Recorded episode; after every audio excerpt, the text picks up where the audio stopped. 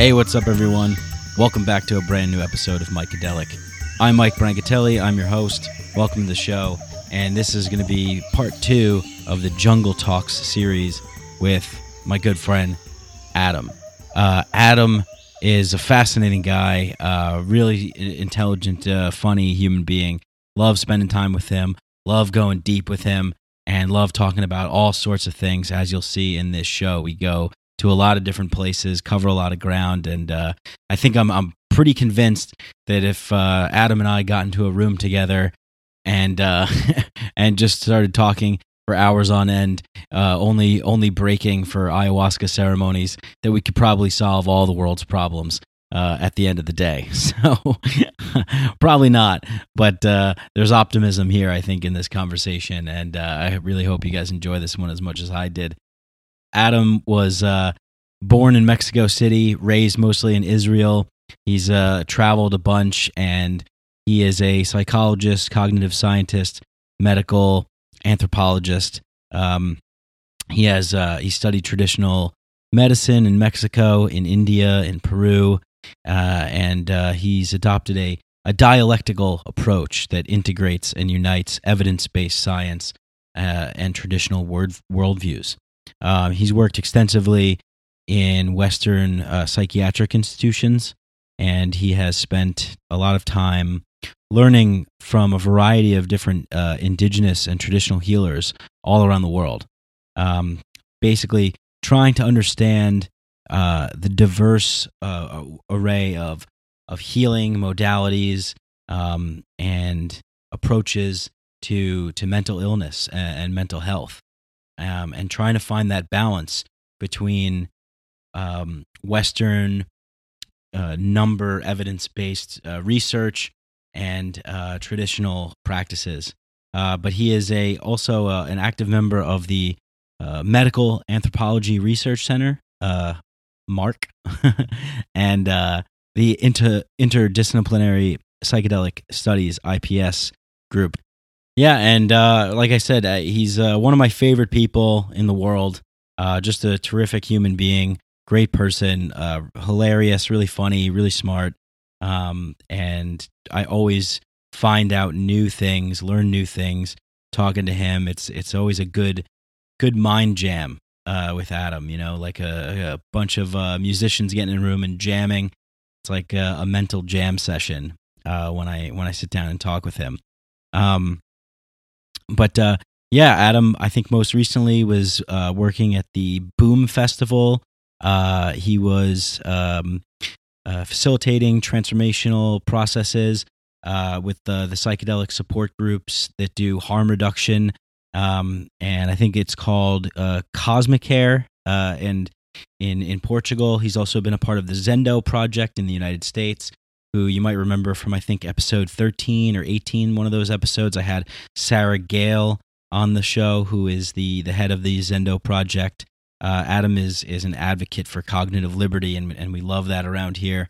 That is one of the main focal points of this show: neurodiversity and the integration of non-ordinary states of being into our culturally constructed definitions of normalcy and sanity with a growing interest in ecological, environmental dimensions of mental health and the importance of reciprocity.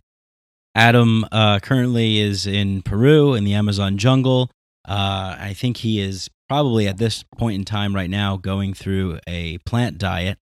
Um, and uh, he is the research uh, and communications coordinator uh, for the Temple of the Way of Light, conducting uh, ethnographic fieldwork uh, for a few different collaborative research projects, and we'll talk about some of those uh, on the show while sharing all the magic that's happening uh, behind the scenes at the temple and the wider community. Adam is a fantastic human being and uh, doing a lot of really good work.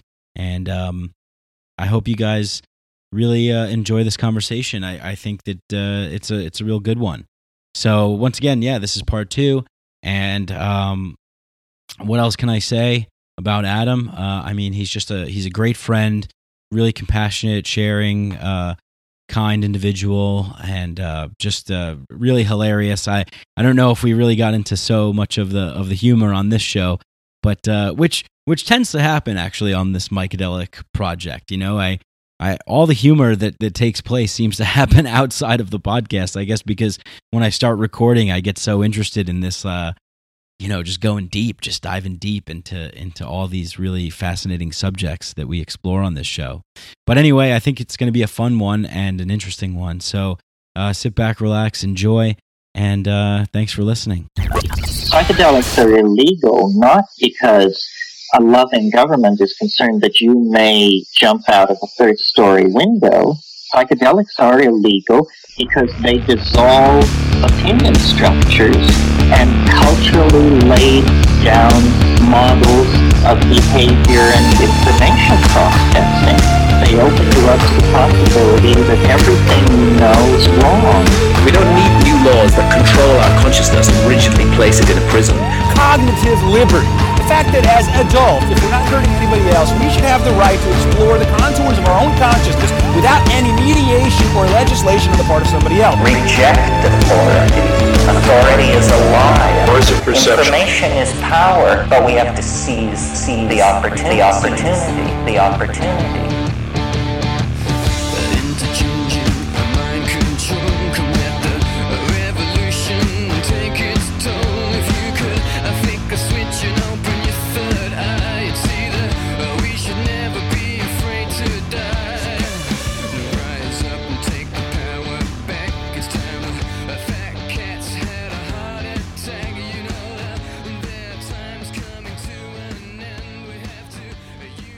Are there ayahuasca centers that are just like tripping centers? I mean, I am. I imagine like different places have different orientations, or at least they have like uh, less of a strict approach with what kind of people they attract. You know, like when you emphasize healing, um, then you get like a very particular uh, group of people that are interested, whether in like healing or personal growth. I mean, it's not really always a distinction between between these two things. A lot of healing comes from personal growth. Yeah. Yeah. Do Do you think that healing can come from just tripping? I mean, I, I generally uh, don't like this distinction that people do sometimes between recreational purposes and healing purposes, or medical purposes, or tripping. And I mean, it's artificial, you know, in a very strong sense because.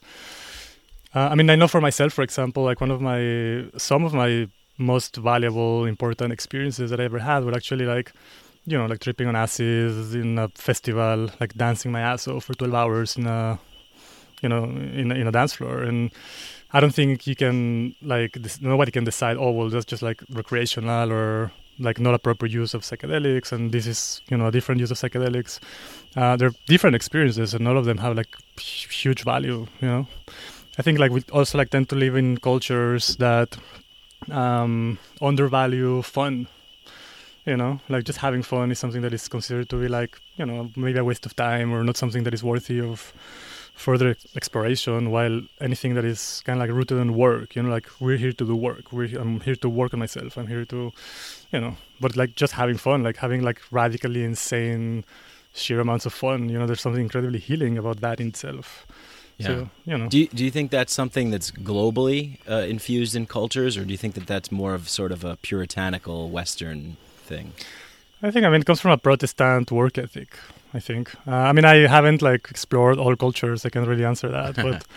Um, yeah, I mean, obviously, when we see, for example, here, even here at the temple, you're like, like, like the healers have like this innate capacity to laugh constantly. You know, they're always laughing. They're always making fun of things. They're always joking about things, uh, even though they're in mirrors in like very you know like heavy, sometimes difficult work. Where they're always like humorous about it. Yeah. Yeah. Yeah. I mean, yeah. That va- the value of fun. I-, I think that as human beings, isn't that sort of what we all want? You know, to a certain extent, is like pleasure, fun, happiness, joy, and the so-called progress of civilization should be geared towards increasing that. Yeah, maximizing enjoyment and pleasure. I mean, it's kind of like a very Epicurean approach, uh, and I think like it's valid, but also has a shadow side. You know, like it can very easily turn into a sort of unsustainable hedonism that maybe a little bit over the top. And you can find it sometimes, for example, in kind of like festival culture, like places like Burning Man or know, stuff like that, where people are really there to explore, you know, like radical fun and enjoyment and so on. But oftentimes can just like become a little bit too much in a way that is unsustainable, Right. not only for the for the person himself or herself, but actually for you know the environment and the culture in which it is embedded. Yeah, it's kind of a balance, right? Like Mhm. once you devolve into the, that meaningless, baseless, hedonic pleasure, uh, there's something sort of bad about that. Then, right? Like it's sort of it. it Yeah, I mean, I don't know if I would like label it as bad. You know, like a, I, I just try not to make value judgments, but um, but yeah, definitely out of balance for Yeah. sure. I think Burning Man is going on right now. Yeah. And yeah, and and th- I know a lot of people have expressed this kind of concern that it's sort of moved away from its original intentions. hmm What do you think about that? I mean, I've been I've been at Burning Man a few times, and I have to say, like, I really enjoyed every minute of it. Like, it has like a lot of fun, and it was like one of the most um, rich, um, you know, stimulating environments that I can think of. Uh, but yeah, at the same time, I mostly like more recently, like the last couple of times that I was there when I was a little bit older and a little bit more aware of like context. Uh, I also had like a very distinct feeling that is in some ways also obscene. There's something obscene about this thing existing, you know, in the midst of the global climate, you know, global Right. warming, of Right. world poverty. I mean, it's kind of like a tricky situation, you know. It it is right because on one hand you can think, well, if all these people are, who are here, Hmm. who are obviously open, aware, connected in some kind of way to some sort of meaning or spirituality or purpose Yeah. in that way, if we could use that energy and put it towards fixing some problem that Mhm. exists, some gaping hole in society, Yeah. but but but then I don't know. Like then it leaves out.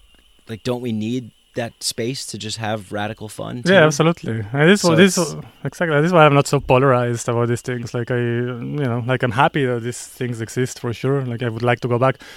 Um, you know, particularly, I think Burning Man is very special in that sense. Kind of like a confluence between like, you know, like Silicon Valley technology and psychedelic drugs and like cutting edge of arts. You know, like music and installations. And it's really like incredibly fertile ground where people cross pollinate amongst all of these different um, you know fields and like amazing things emerge from it.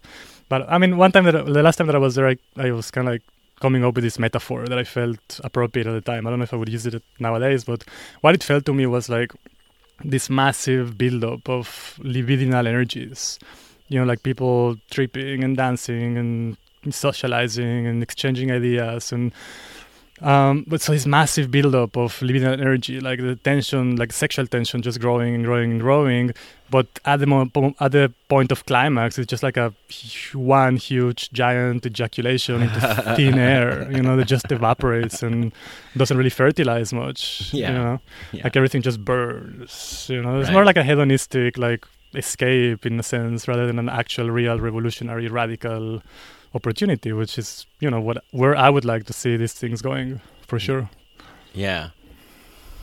Yeah, it, it's um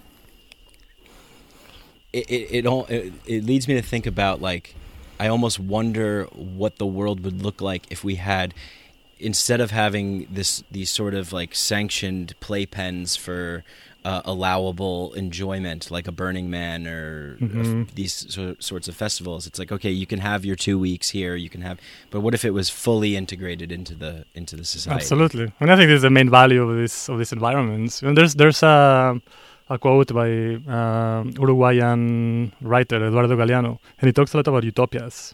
And he says, "What's a, what's a, what's a utopia for? Right? I mean, a, a utopia is unreachable. You know, that's the essence of a utopia. It's something that you never really achieve. Uh, but he says, like an utopia is just useful for us in order to keep us walking. You know, it's like the horizon. Like you never, re- I mean, you keep walking towards the horizon, you never reach it, but it keeps you walking. Like it keeps you on the path. It keeps you striving to achieve that utopia. So what he's saying is exactly I feel you know what I feel. You know, like these places are kind of like models that should be or could be in a sense kind of like replicated and and just incorporated into daily life. You know, like we should have like these opportunities for radical exploration of sexuality, of con- consciousness, of you know psychedelia, art. You know, uh, but much better integrated into actual sustainable societies. Yeah.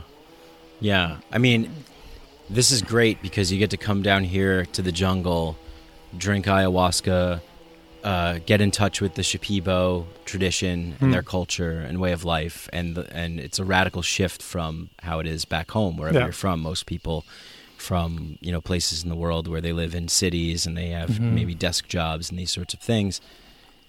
And I think one of the one of the challenges for a lot of people is going back to that. Absolutely, yeah. Yeah.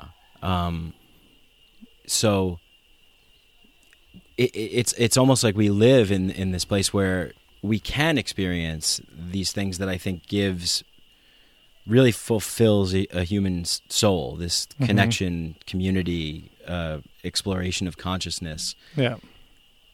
Have you come to any conclusions of, of how to really kind of sustain that back in, in the world? I, I guess this is an integration centered question. yeah, I mean, this guy like the, the million dollar question. you know, like I mean, yeah, I mean, there's so many so many people nowadays that are having these experiences. You know, they're having these radical transformations in a sense, but then kind of like how to apply that into real life. You know, when we go back home, that becomes tricky. Yeah. You know, like we just like I think like for for the most part, uh, Western or Westernized cultures don't have appropriate structures where things like this can be actually implemented and it's like a radical reorganization of society and like a radical organization of our institutions that is needed first to really be able to to shift these things. And i think this is like the goal that we must set for each and one of us who is actually doing this work you know who is going through the arduous perilous journey of self transformation and like really you know having the courage to look like very deep inside and say well these are the things about myself that i really want to let go of or change or transform. Um but then you know like it's like i think like something that we do like to emphasize at the temple sometimes is like the temple is not just like a first aid place where people just come to get patched up you know after they've been wounded by depression or anxiety or trauma but actually what we ha- what we aspire what we would like to see what we hope to achieve is that people are inspired to really become agents of change. They can go to their to their to their place where they came from you know and actually like inspire. I think first it starts within like our most immediate circles you know like we speak to our families we speak to our friends uh, we strengthen our social bonds. You know we kind of like pay attention to how is it that i relate to my parents how is it that i relate to my friends you know like all of these small immediate things that start to reverberate outwards. You know like you, touch one person that person touches another person and understand you know like like it becomes exponential. Like the change begins from within and starts expanding out you know within the closer circles. And i think this is kind of like the basic tenet of this kind of work you know like it's much easier to bring that change from the bottom up than from the top down you know like yeah i mean we do need radical revolutions in the way that we live life you know in mass scale but at the same time i think like it's much more important that people start doing those revolutions in our own homes you know in our own bodies and our own minds and so on. And Do you think that we're on the verge of of something like that right now? I mean, do you think with I don't know if I'm biased to to my sort of climate of being involved in the psychedelic field and Mhm. and all this kind of stuff, but um, it seems like to me that that people are opening up more. I mean, people are are coming down here more. People are exploring a little bit more. Mhm. People have access to information more. What they choose to do with that you know, is up to them whether they want to watch, you know, cats getting kicked in the nuts or, you know, or if they want to actually try and learn or grow yeah. is up to the individual. But, uh, but do you see that as like, as a sort of revolution that's happening right now uh, with with people uh, in this sort of way? Because I think with in school we Yeah. learn about revolutions of the past, Yeah. and there are always these like massive moments of bloodshed and radical change Yeah. that are happening, right? And sometimes the the seeds of them are planted and then they make their way until that final breaking point, right? Like the fall of communism and, Yeah. and Soviet Russia and these sorts of things. It just it just happened like overnight. People were like shocked. Yeah. But there has been something building up through that. Um, other revolutions are violent, but is it is it possible to have a, re- a peaceful revolution? Yeah, I mean, I think it's it's again, it's one of these utopias, you know, that Galeano speaks about. I think it's a, it's an it's an amazing thing to strive for. Um, I think historically there has been like a divorce between social action or political action and, and spirituality, you know, or personal growth. Um, that I think uh, maybe slowly that gap is starting to being bridged. Like a lot more people are starting to realize that in order to actually be socially effective or politically effective, uh, or to be effective, you know, when acting out into the world, uh, there are pre-requirements. That mean first we need to work through our own stuff inside, so we're not projecting outwards. You know what is internal. That we're not just like replicating in society uh, our own internal conflicts or our own traumas. Uh, so I think like as more and more social activists or political activists like uh, understand more deeply this idea of projection and actually have the you know the courage and the insight to first do their own homework you know uh, I think these two things will become one you know like there won't be such a divide between actual action in the world and like personal work. And that's where I hope that these things will uh, gain much more momentum and force. You know, like the revolutions will not be only uh, this constant dance of who is in power and who isn't in power, and then the person who isn't in power wants to get in power. But actually, like revolutionaries uh, will have like a uh, you know like just nobler like, like more noble uh, intents rather than just power for the sake of power or money for the sake of money. Yeah. Um, What what what is your uh, opinion about, um, you know, this sort of obviously we have to work with ourselves first, right? And I think that's Hmm. what a lot, why a lot of people come down here and, and choose to drink ayahuasca is this knowing that they need to heal something within themselves or or work through something. Do you and I think that I agree with you. I think that we have to then take that into the world and be these like ambassadors for change, and then whatever small way we Mhm. can. I think I, I sense some people out there with this everything is perfect the way it is, Mhm. and you know just the continual work on myself. You know, I'm just Mhm. going to sit in an ashram for ten years, or Yes. I'm just going to live in the jungle and and drink ayahuasca forever. What do you think about that? Yeah, I'm really happy that you brought this up actually because this is one of my, you know, the, not maybe not a concern, but one of the things that I do think about a lot. You know, like this is the other side of the coin of what what I was just talking about about.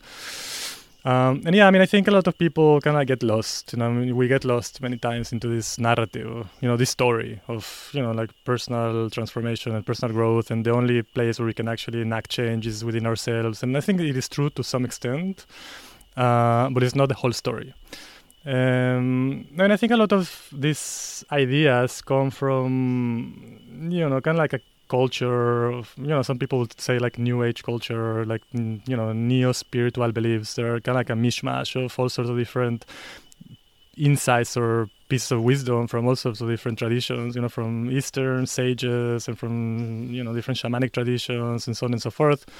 Uh, but the thing with like the this particular Western flavor flavor of you know neo spiritualities or neo age spiritualities is they're still very much embedded within you know this neoliberal climate. They're still very much embedded within this kind of like liberal, um, you know, each person for himself and so on and so forth. And uh, when these things become divided, I mean, when they become divorced from any true, real uh, political awareness, when they become depoliticized, you know, we lose sight of the social context or the cultural context in which we occur, then it just becomes like very self-indulgent. Mm. You know, like people, like like for many of us, it would happen. You know, at some point, like we just focus way too much in our own personal process, our own personal dramas, our own personal traumas.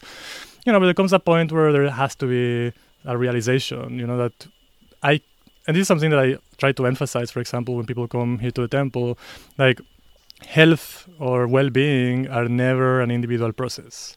I can never be fully healthy independently of the rest. You know, like health, in a sense, in a very true sense, is always in relation with. You know, for me to be fully healthy, uh, everybody else needs to be fully healthy. You know, there there are ways in which that is very palpable. You know, like if we don't live in healthy cultures, if we're constantly absorbing all of the you know thrash that is being sent out to us daily by you know media and i mean you, you know you live in new york city you know you can't walk in the street for five minutes without just being constantly bombed by all of this you know advertising and like toxic messages are sent to you basically telling you like the whole day you're not adequate you're not good enough you need to buy this to be happy you need to do that to be happy.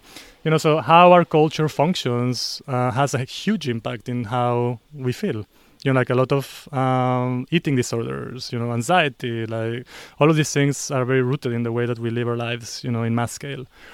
Um, and you know there are other factors like environmental factors for example people tend to ignore the impact that environmental ha- environmental health has in our individual health you know um, mostly because it's n- not always very immediate for us in kind of like industrialized developed countries. But i mean here in the amazon it becomes extremely evident you know like in the last five years the five main rivers that feed the amazon river have been declared by the peruvian government national environmental emergencies. You know these rivers sustain thousands of villages among the riverbanks. There's a lot of life that depends on the health of these rivers, you know. But when these rivers become polluted because of oil extraction, you know, like people become sick, people die. You know, these communities die off. They cannot uh, sustain themselves from you know traditional practices such as fishing or so on and so forth. So the health of the river has an immediate impact in the life of people who live here. You know, these are things that we don't immediately feel in Western countries as much. Um, so yeah, I mean, you know, I think like in order for any individual to be truly healthy, it has to take into account a vision of health that is not only me. It's not only me working on my stuff, but actually, hey, you know, yeah, I mean, I live in community. How is my community doing? Do I have strong social bonds? Do I have support from people that I care about? Am I maintaining and nurturing, you know, these relationships with the people that are my support and that I am their support? You know, um, and expanding out into society as a whole, culture as a whole, the environment where we live as a whole. Yeah.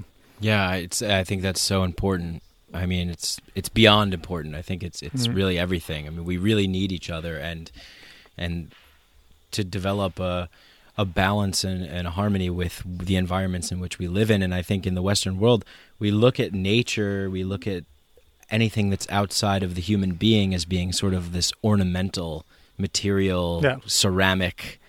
You know, as Alan Watts would say, like the ceramic model of life, like the the, the trees are decorations Exactly. they're not alive and you see that manifested with like places like the suburbs you know literally is a microcosm for the human psyche the the the, the collective psyche of the area everything is sectioned off squared off Mm-hmm. trimmed clipped Mm-hmm. for pr- this presentation of Yeah. uh, I mean, I think we've gone a few steps further than that. I think like it's not only like the tree is not only like an aesthetic feature of our of our environment. I think nowadays, like in this climate of economic imperialism, you know, it's even worse because what we actually see. I mean, you know, many of us. I mean, not not you and I, I guess, but like you know, historically, when Westerners have come to the rainforest, I mean, you can see just like out of the of the window, it's this, this beautiful screen of greenery. You know, it's lush and it's alive and it's just like thriving and teeming with life. You know.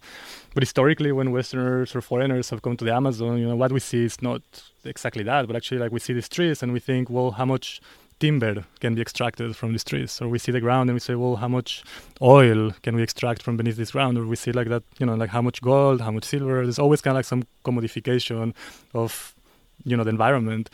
Um, you know, this is one of the most important lessons I think that many of us can learn from actually coming here to the rainforest and engaging with the native epistemologies and the native, you know, ontologies and the native worlds, you know, the ways of being in this world. Like some anthropologists uh, like to classify Amazonian people, like all, many other traditional peoples uh, in the world, as animistic. You know, animistic cultures. You know, from the word anima, basically, which means spirit. You know.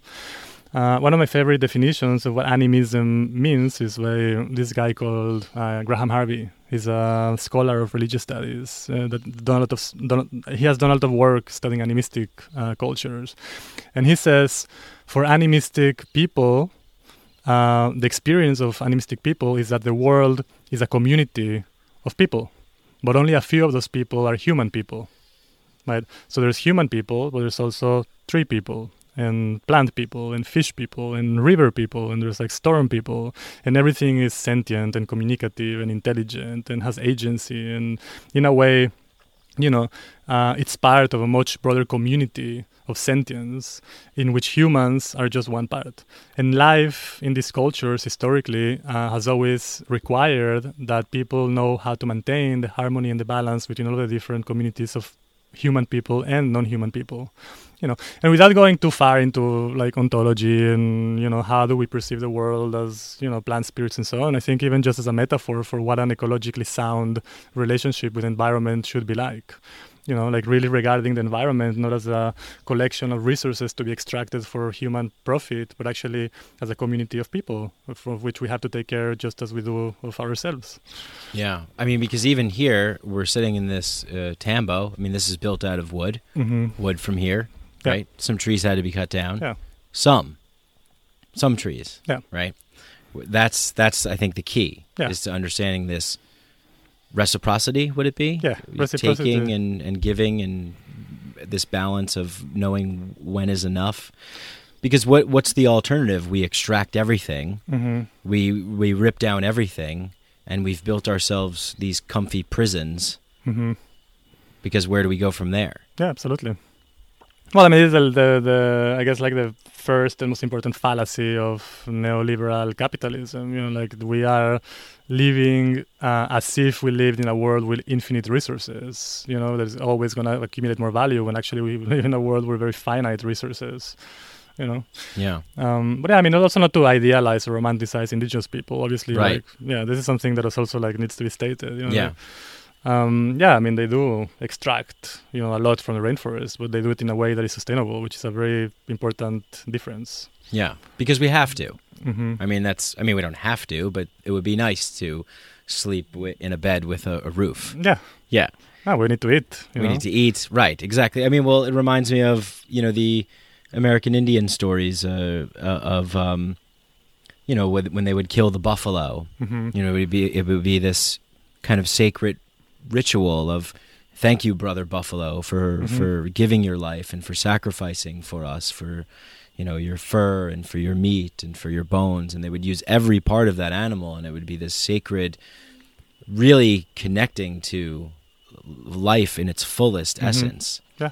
we're so detached from that today Absolutely. with i mean and in a sense I, I suppose that we we wound up that way because we want to be right? I mean i think when the average person hears about the devast like i've heard people say oh have you seen that documentary on netflix like uh you know food incorporated or earthlings or something like that? Oh i can't watch that because then i you know i it's i don't want to change my lifestyle I don't, you know? Absolutely. I don't want to be shocked into the horrors of factory farming and these sorts of things, but it's Absolutely. it's going on. Yeah. It's happening and you're participating in it. And Yeah. then by participating it, you're perpetuating it. Yeah. I mean, the system systems, you know, they're usually very good at invisibilizing a lot of the process that goes into producing, you know, whether it's food or products and so on, you know. Um, I mean, I don't think that people are inherently bad, you know, they're just like most people are very ignorant about like what this process entails. I Right. think that if more people had a much more complete awareness of the process of how that hamburger became a hamburger, you know, and they saw, you know, the, how cows are treated in, you know, like the meat industry, like mass meat industry. You know, they saw like the whole process of how that sentient living being became a piece of steak. Then more people would be inclined to actually think how the relationship is with that particular piece of food. You know, But we live in a world right now where that is sat- it's saturated, you Mhm. know, in in our mainstream culture this detachment, you know, and Mhm. this invisibility. Yeah. Um, so it, it seems like that it would be too almost psychologically heavy for one to accept all the burdens of being, oh yeah, for sure. right? I mean, Mhm. is it, so then it goes back to this idea of like, you know, with the Burning Man thing and getting people together to do something of positive change. It's almost like, look, can we just have can we just relax? Can we just enjoy some things? Yeah. You know, because it's just too much. I mean, if, if you can go down the rabbit hole, I, I sure did when I first started becoming aware of things and concerned about things. Yeah. And and I would sort of be that guy that would post something on Facebook like, "Can't you see that like sports is just the opiate for the masses and it's mm-hmm. bred in circuses and we're going down like Rome and you know you're just participating in this. Stop, you know, cut your cable television package. Don't go to these events." Yeah. But then the response from people is like, "Geez, man, can can like." wh- Why then? There's a there's a, a a need to take a look at every single thing in our lives, mm-hmm. which give puts so much responsibility on on the individual. Where we've been in this place where we're like, look, we we need people to you do it for us, Yeah. right? And, in a sense, I mean, so do, do you- do you think that that's possible? I mean, do you think that people are really capable of, of every single individual, or do you think that there is some sort of dependency and, and leadership that, that is needed, or like, do you think that we can have this like anarchist dream sort of come true, or do you think that there needs to be some some structures, some guidance, some leaders to say, hey, Yeah. I mean, nobody can have the weight of the world on his own shoulders or her own shoulders. You know, this is just not sustainable. Yeah. If a person takes too much responsibility about, you know, the state of the world, I mean, this is kind of like even ridiculous. You know, like Right. there's like seven billion people living here. We can't. Um, and you know, like we choose our battles. I I just spent like one month basically glued to my television watching the FIFA World Cup. You know, like I'm a big soccer fan. I love soccer. how dare you? And- People are starving in Africa, Man, and no, you're mean- just sitting around watching TV. There's a huge, I mean, there's a lot of issues around it. I mean, you know, the political situation in Russia, human rights infringements. I mean, yeah, this is a, it's a very problematic thing to say, well, I'm going to participate in the mass spectacle of watching, you know, like mass marketed football. Uh, but I choose my battles, you know, like I know, I mean, okay, I need to take a break from my life, and for one month, I'm just going to do something that, you know, like maybe it's a distraction, but it really brings me a lot of joy. I enjoy watching football. I follow, you know, the different, it's fun. And also for me, it's kind of like, an opportunity for uh, social interactions. You know, like I choose, I chose, I want to like go back to Tel Aviv and spend, you know, like three weeks with my closest friends, just you know, like drinking beers and watching football, uh, which is something that is not only about the football itself, but about sorry, about bonding with people. Um, which is extremely important for developing community. Absolutely. Yeah, I mean, that's kind of like the ras- rationalization. You know, well, I'm not really here for the football, I'm here for the people. You know, I'm here because it's an opportunity for me to visit all of my old friends and have a couple of beers with them and, you know, watch football. Or with my dad. You know, one week I was, you know, with my dad, just like watching football the whole week, drinking beers, talking about, you know, whatever. Um, so yeah, I mean, we choose our battles. Um, regarding the other part of the question, I mean, I think like in my core, I'm still uh, you know, anarchist. This is kind of like the only political philosophy that has only that has ever made sense to me. I don't resonate with any sort of statist approach. You know, not socialism or communism or live. No, I mean, is it achievable? I think you know. Eventually, by the end of the day, there's nothing unachievable about it. I mean, the the basic tenets of anarchic, you know, philosophy, at least the ones that I resonate with, is that you know people and communities are perfectly well suited to self-govern. Like we have capacities for self-organization. You know, and anarchy doesn't mean like chaos or anything like it. It doesn't mean like a lack of structure per se, but rather that it's not centralized. You know, that communities have the power to decide for themselves what is good for us. It's you know? fluid. Yeah, it's fluid. Yeah. Yeah. Right, because we live in this sort of almost um, dystopian ish. Have you ever seen the movie Brazil? Yeah. Yeah, where it's just this like, comically bureaucratic system uh, that that uh, that requires like you know all all of this crap to to sort of navigate through. It just becomes so overwhelming. It's you know, but right, like some people would say maybe that we're we're right now we're we're in a car and we're driving and there's a cliff ahead and what what had happened was we we all decided human civilization has has decided to or you know let's just say uh, America because that's where I'm from like the United States Hmm. we all decided like hey let's get in this car and let's go on this trip Mm-hmm. and uh, we're all going to take turns driving. You know, you drive for two hours. You know, you drive for two some the some thing. You know, someone maybe someone has a map, someone has plans. We're going to Yeah. go somewhere. But eventually, what happened was one guy just decided to get in, in the driver's seat, everyone else became disinterested in, in driving. Instead, they're playing games in the back and they're just Mhm. zoning out and they're not they're not interested. Yeah. And they're saying, "Well, we're going somewhere. Someone's driving, so it, you know, it might be okay." Yeah. But there's that cliff. Yeah. So I guess I guess like my my question is, you know, like I think of like Thomas Jefferson that that said like a democracy can only, you know, work with like a, a well informed public, you Yeah. know, to, to that sort of degree. And I'm thinking that the only way for something like that maybe to happen right now is if we have this sort of collective ceremonial experience of going through like deep shadow work that, that really the the car does crash Yeah. and flies off the cliff Like in a collective level. on a collective level. hmm And now it's well, you know, you see it happen with any devastation that happens. There's Yeah. always a change in the in, in the climate of people after after these devastations that happen. Yeah, absolutely. So uh, sometimes it might take that smack in the face to sort of wake people up to say, "Holy shit, Yeah.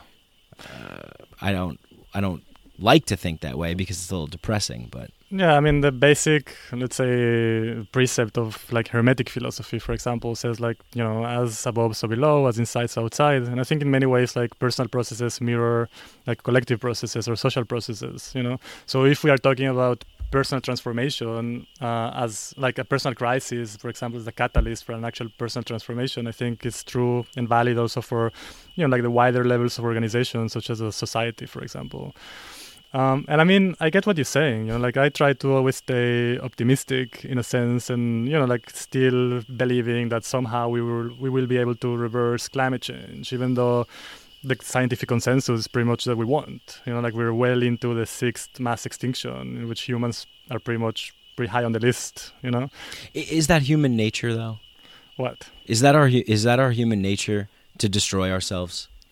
Um, I mean, I think you know, like maybe the principle of entropy, you know, in the whole universe, constantly striving for chaos. Um, you know, like I don't know about human nature. I don't think I don't think so. I mean, I don't think human humans are like inherently incapable of thriving or living in harmony and balance with each other. I think like the whole process of the whole civilizatory process, like the whole history of you know mankind in this planet has been kind of like this constant struggle to find harmony and balance. You know, like we have wars and empires and just kind of like this very long learning process, which by the end of the day is very simple, which is how I mean the goal that I hope we will achieve, you know, by the end of it is like to learn how to live in good relation with each other. You know, By the end Um, of what?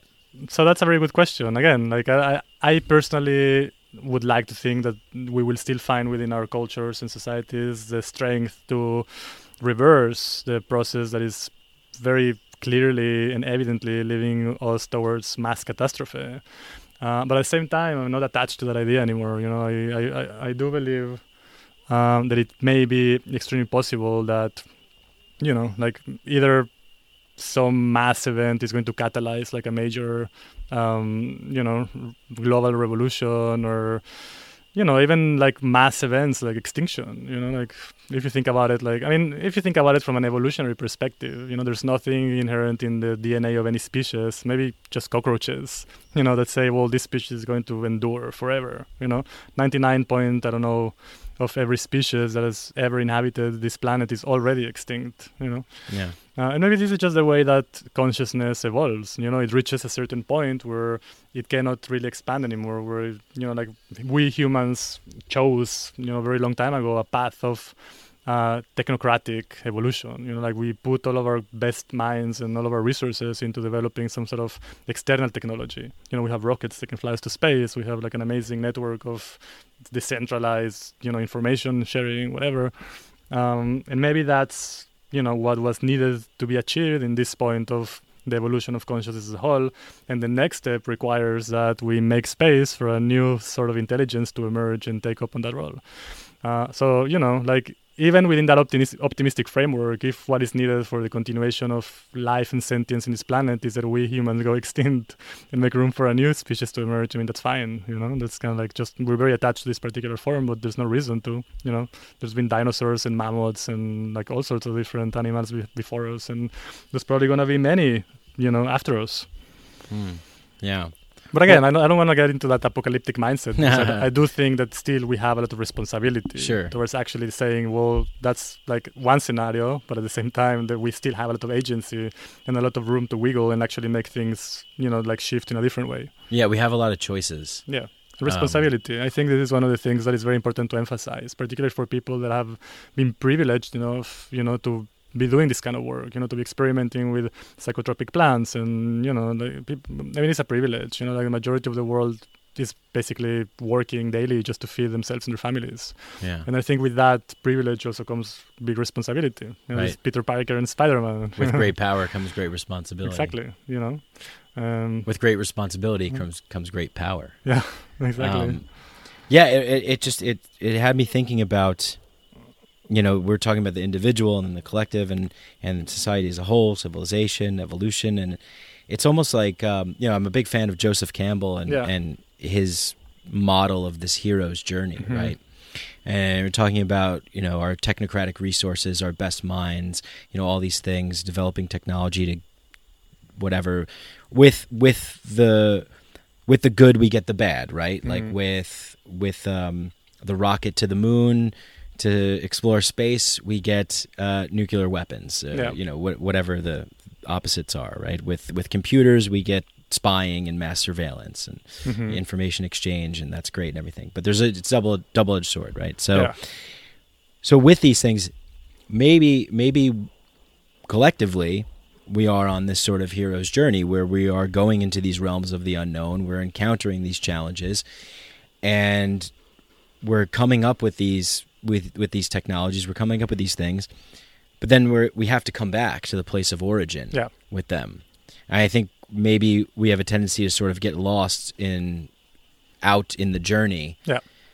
um, saying that you know Amazon can deliver packages with drones now. hmm It's going to make your life so much more efficient because now you can concentrate more on work, hmm and you know we're kind of robotizing Yeah. uh, you know ourselves, Yeah. and with this power of choice that we obviously have, we, you know these forms that we want to take on as consciousness and things. Uh, it's almost like well, we're very adaptable, right? Mhm. Uh, life is very adaptable. Yeah. Absolutely. So where do we want to adapt to? I think is Hmm. the is the choice there, and it's not so much a question as more of just a, a thought. But yeah. what do you think about that? I mean, I love technology. You know, I'm not a ludist or anything like this. I, Yeah. I like shiny objects just as much as any other. And, and I, yeah, I mean, it's true what you say. You know, like pe- many people get lost in this distraction, you know, for shiny, beautiful objects. Um, but yeah, I mean, technology has amazing uh, qualities that can definitely help us kind of like navigate that evolution into a different sense. Uh, I think, like from my perspective, we there's something that is imperative that we do, which is to recover a true sense of connectedness. You know, this is the first and foremost, most important thing that I think, um, you know, we need to really focus on collectively if we want to shift, you know, the global climate. I mean, there's, um, you know, we live in structures that are just constantly bent towards keeping, like, eroding more and more and more our sense of belonging, our sense of connectedness, you know, like isolating and itemizing individuals more and more and more, you know, creating this uh, false climate of competitivity where the individual is, you know, basically like the individual is set up against the world. You know, it's you against the rest of the world. You're competing with everybody else for resources, for, you know, um, acknowledgement, for power, whatever. Um, and this, in a way, has been the force that has driven modern technocratic enterprises you know this entrepreneurship that comes with feeling that you have to you know like stand out from the rest. Uh, and i think it has proven successful in many other ways and it has proven catastrophical in many other ways you know? Like nowadays for example we're really living in a climate where epidemics of anxiety and depression are rampant you know? All over the western world like rates of depression anxiety are just like you know they're just like so common and ubiquitous that people don't really notice them anymore as much. Um, last January, Theresa May, the Prime Minister of Britain, appointed for the first time a member of her cabinet to be the Prime Minister for Loneliness of the United Kingdom. You know, I mean, it's pretty funny when you think about it, but at the same time, it's not. You know, there's a member of the British um, you know government that's whole, like whose sole responsibility is to confront the epidemic of loneliness that is sweeping over Britain. And this is true for all Western countries. We're living increasingly lonely, alienated lifestyles. You know, loneliness has been uh, singled out as one of the most important contributors for depression, for example. The more lonely people feel, obviously, the more. De- I mean, we're social animals. You know, we need healthy relationships with each other to thrive. You know, um, so I think the shift or the focus should be into getting us back in touch with that sense of interdependence. Saying hey we're not just like individuals living individually in big cities but actually like we're part of one huge family. Like we're dependent on each other uh, you know for our well-being for the most basic things from our well-being. Um, and when that becomes more prevalent, when people start to regain that sense of actually being part of this huge, vast network of interdependence that is rooted on these reciprocal relationships, on mutual responsibility for each other, then that technology will become much more useful because it will become an agent of real progress and Yeah. connectivity instead of the opposite. You Yeah. know, it's kind of like a paradox that we live in the age of information and social media, and the more that people spend time on Facebook or Instagram or Twitter, the less that we connect with the people around us, and the more alienated that we become. You know, Right. like these are technologies that have an amazing potential for connecting, but actually are disconnecting because just like, you know, Yeah, yeah, yeah. Um, yeah, totally. And and I I think I used to be of this belief that you know there's a a ruling elite that that know you know how to manipulate people, how to stay in power, cause divisiveness, isolation, cause fear that which you know which which will equal dependency upon the status quo yeah, keep the keep the wheels spinning, keep feeding the machine, this sort of thing, right? And I think that is true to a certain extent. But there is also it, it does also fall upon people not to just look at people as like, well, they're they're just victims mm-hmm. because there's this oppressive ruling elite. yeah, But then it's like how to overcome that, right? I, I read this great book recently called "Amusing Ourselves to Death" by Neil Postman, um, where he talks about this vision of the future, uh, and he, he, you know, he, looks at Orwell's 1984 and Aldous Huxley's Brave New World, and he comes to the conclusion that he thinks that we're living in more of a Brave New World sort of scenario, where uh, what we want to pleasure ourselves with and what we love will be sort of the thing that cripples us, that Yeah. keeps us. Yeah. Um, so yeah, I, I, I- I sort of think that like, I don't know. I mean, I guess we're getting into like, you know, tricky territory here because I know you, you we don't have the answers for this stuff. Because if we did, then that would be great. But maybe we have some ideas. yeah. Uh, I guess like, what could what can people do, in your opinion, to uh, try and push the needle more towards uh, the way that we that we want it to be?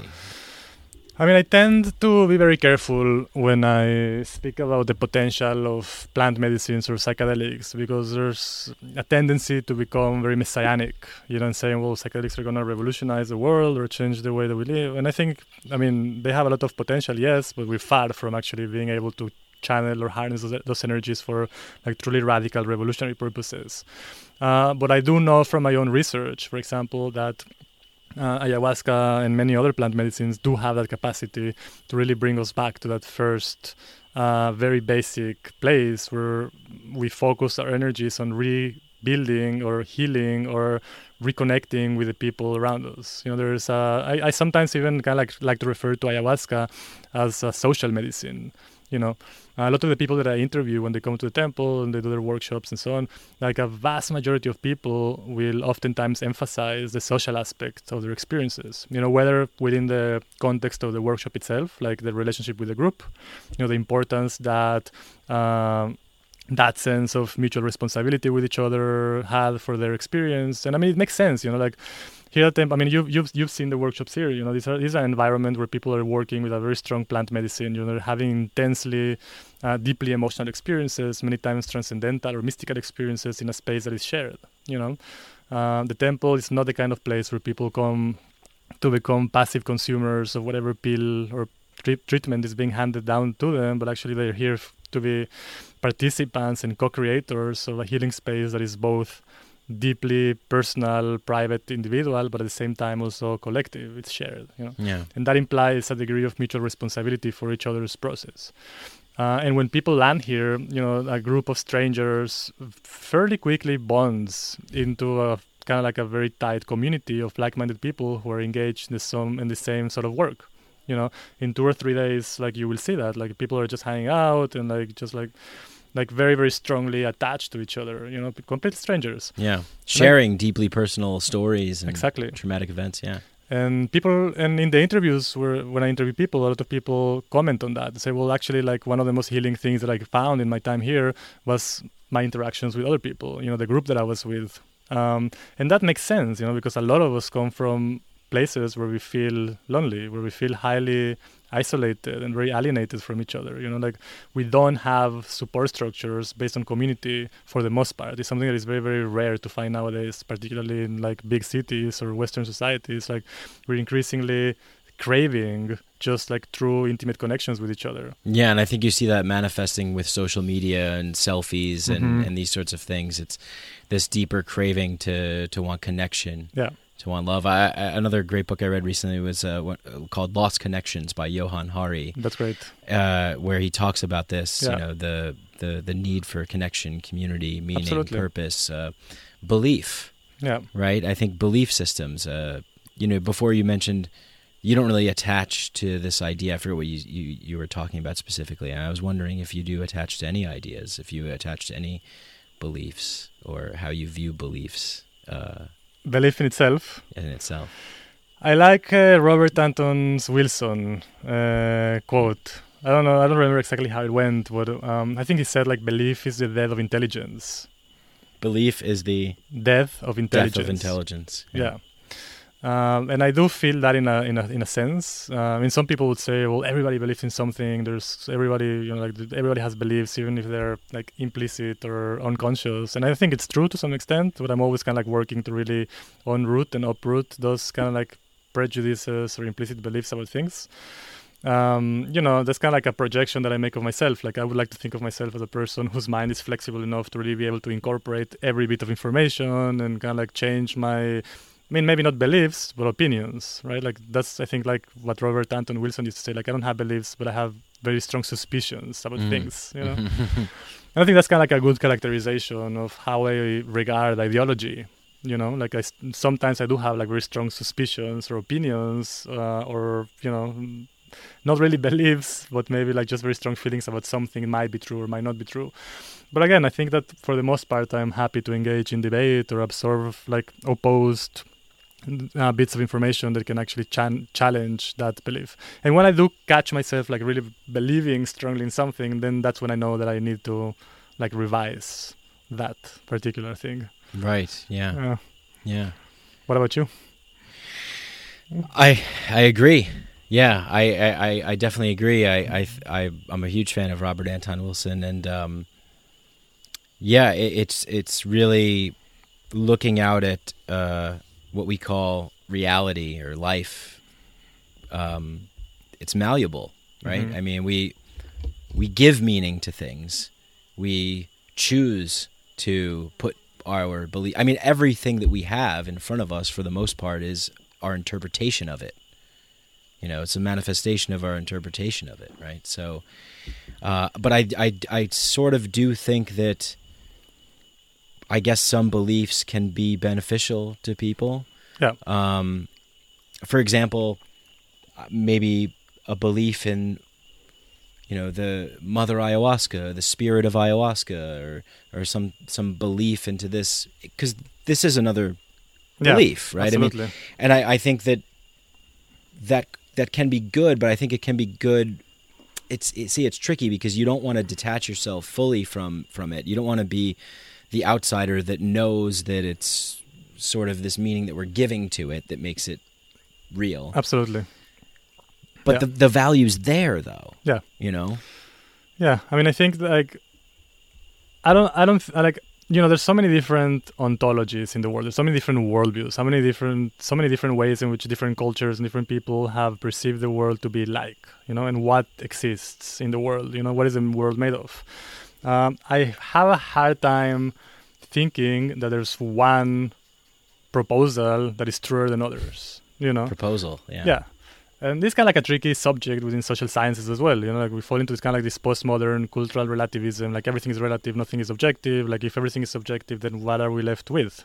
You know, uh, what I like to suggest or what I like to think about is not so much about, um, you know, like like truths as truths themselves, but as stories. You know, what story are we telling?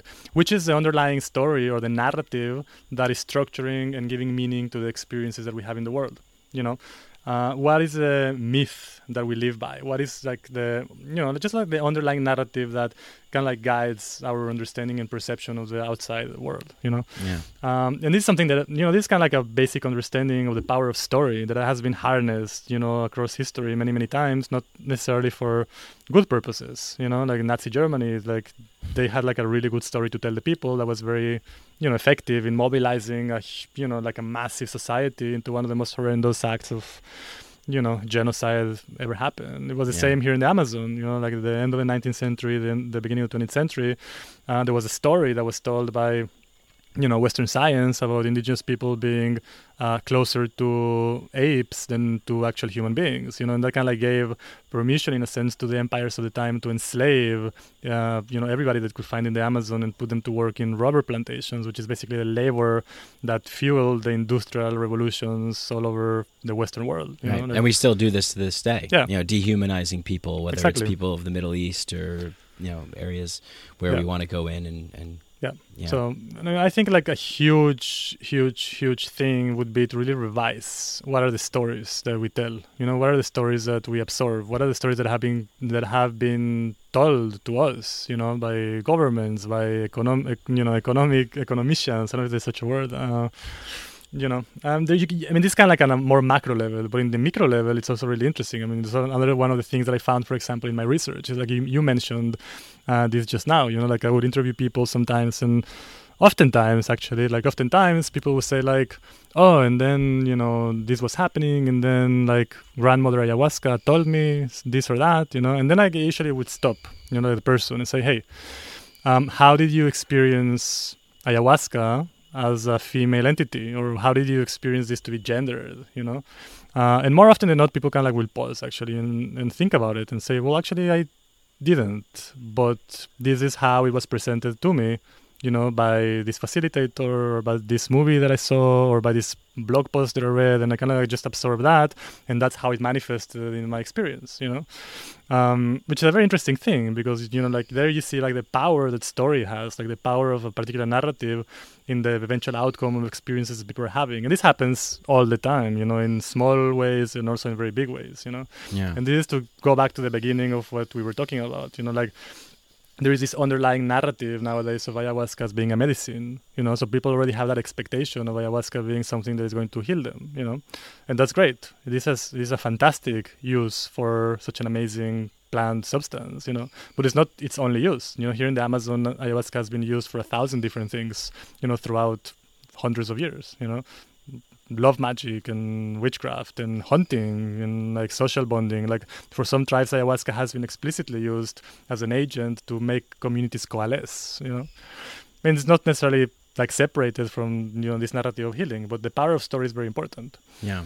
Um, So I, I could see some people hearing that and saying, "Oh no, don't don't talk about that. Like keep it keep it focused as a medicine because Mhm. you know we don't want to disrupt the the power structure. We don't want them to catch on to this as being this or or whatever. We don't want to tarnish it. We want to make it. You know, I, I see this in in you know a lot many psychedelic research where it's Yeah. it's you know this is a healing modality. This is a medicine and. You know, it's sort of this let's escape from that sort of leery 1960s, you know, Yeah. tune in, turn on, drop out Yeah. mentality. Um, but I do very much feel that that you know, and one of the quotes in the beginning of the show in the intro music is Terence McKenna saying, you know, psychedelics are are illegal not because a loving government cares that you might jump out of a third story window, Yeah. but because they, you know, they they shed cultural conditioning Yes, and make you realize that everything that you've ever known is is a story. He says a lie, but a story. yeah, absolutely. Yeah. Yeah. Well, let's let's uh, you know you brought up uh, your your research uh, a couple times. I mean, let's let's dive into that. Uh, you know, fifty minutes in, let's finally get to what you do. but uh, yeah, why, why don't you share like I know you gave a talk here the other day, and I think we touched on some of those uh, Mm-hmm. topics. Um, but why don't you talk about a little bit about what you're doing here and, and what you what, what you have been doing and, and your job and what you're researching, if you don't mind. Yeah, I mean, I I think like the main piece of research that is going on at the time is a collaboration between the Temple of the Way of Light, um, ICEERS, which is an institution, is an international center for ethnobotanical education, research, and service. They're based out from Barcelona, and they're um, you know they're friends of mine as well. Um, and basically, it's kind of like a study that has been running for the last three years, more or less, uh, both quantitative and qualitative. Um, and I, for last year, more or less, have been conducting the qualitative part of it. Um, it's kind of like a really interesting thing to be doing because I get to interview people that have just like finished their workshops, you know, like the same day or the day after, like things are still very fresh in their minds, uh, and just gather their stories, you know. So the quantitative part, which is basically the statistical aspect of it, uh, is already giving us like a pretty strong indication of ayahuasca's potential as a therapeutic agent. Uh, we're assessing it particularly for four experiences the, of psychic affliction that are very prevalent in Western societies, as we were talking before. So, depression, anxiety, uh, trauma, and grief as well. And another group, which is uh, more uh, personal growth or general well being. And, you know, the numbers are pretty solid. I mean, we have an amazing sample of hundreds of people. I think it's approaching probably like the 800 or 900 people, even maybe more. Um, you know, like just very strong data.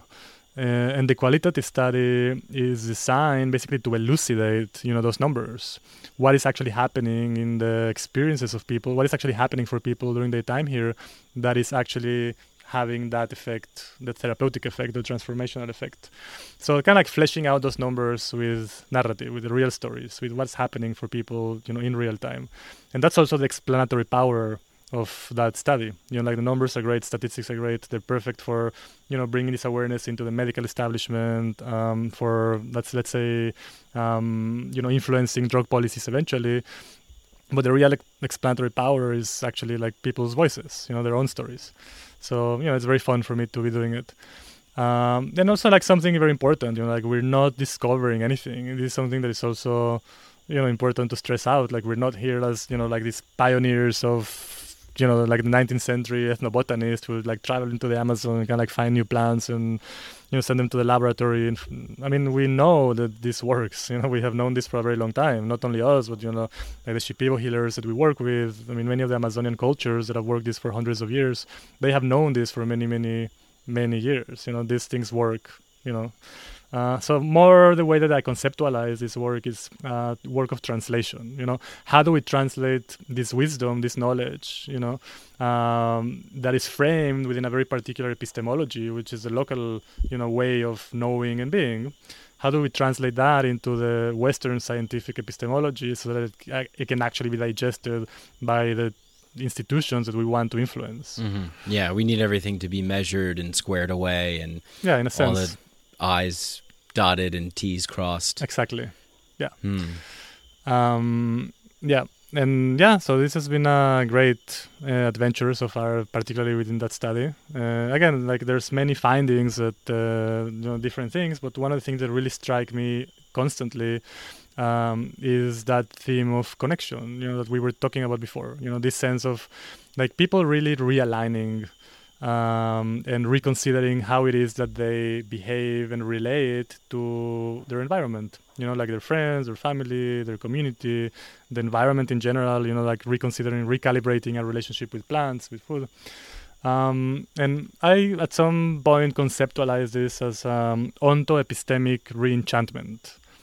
Can you say that again? Onto-epistemic reenchantment. Okay. Right, like ontology, like what is out there, epistemology how do we know that we know what we know Mm. right uh, in a sense and then reenchantment just this sense of you know like recovering this sense of hey we live in a world that is enchanted Mm.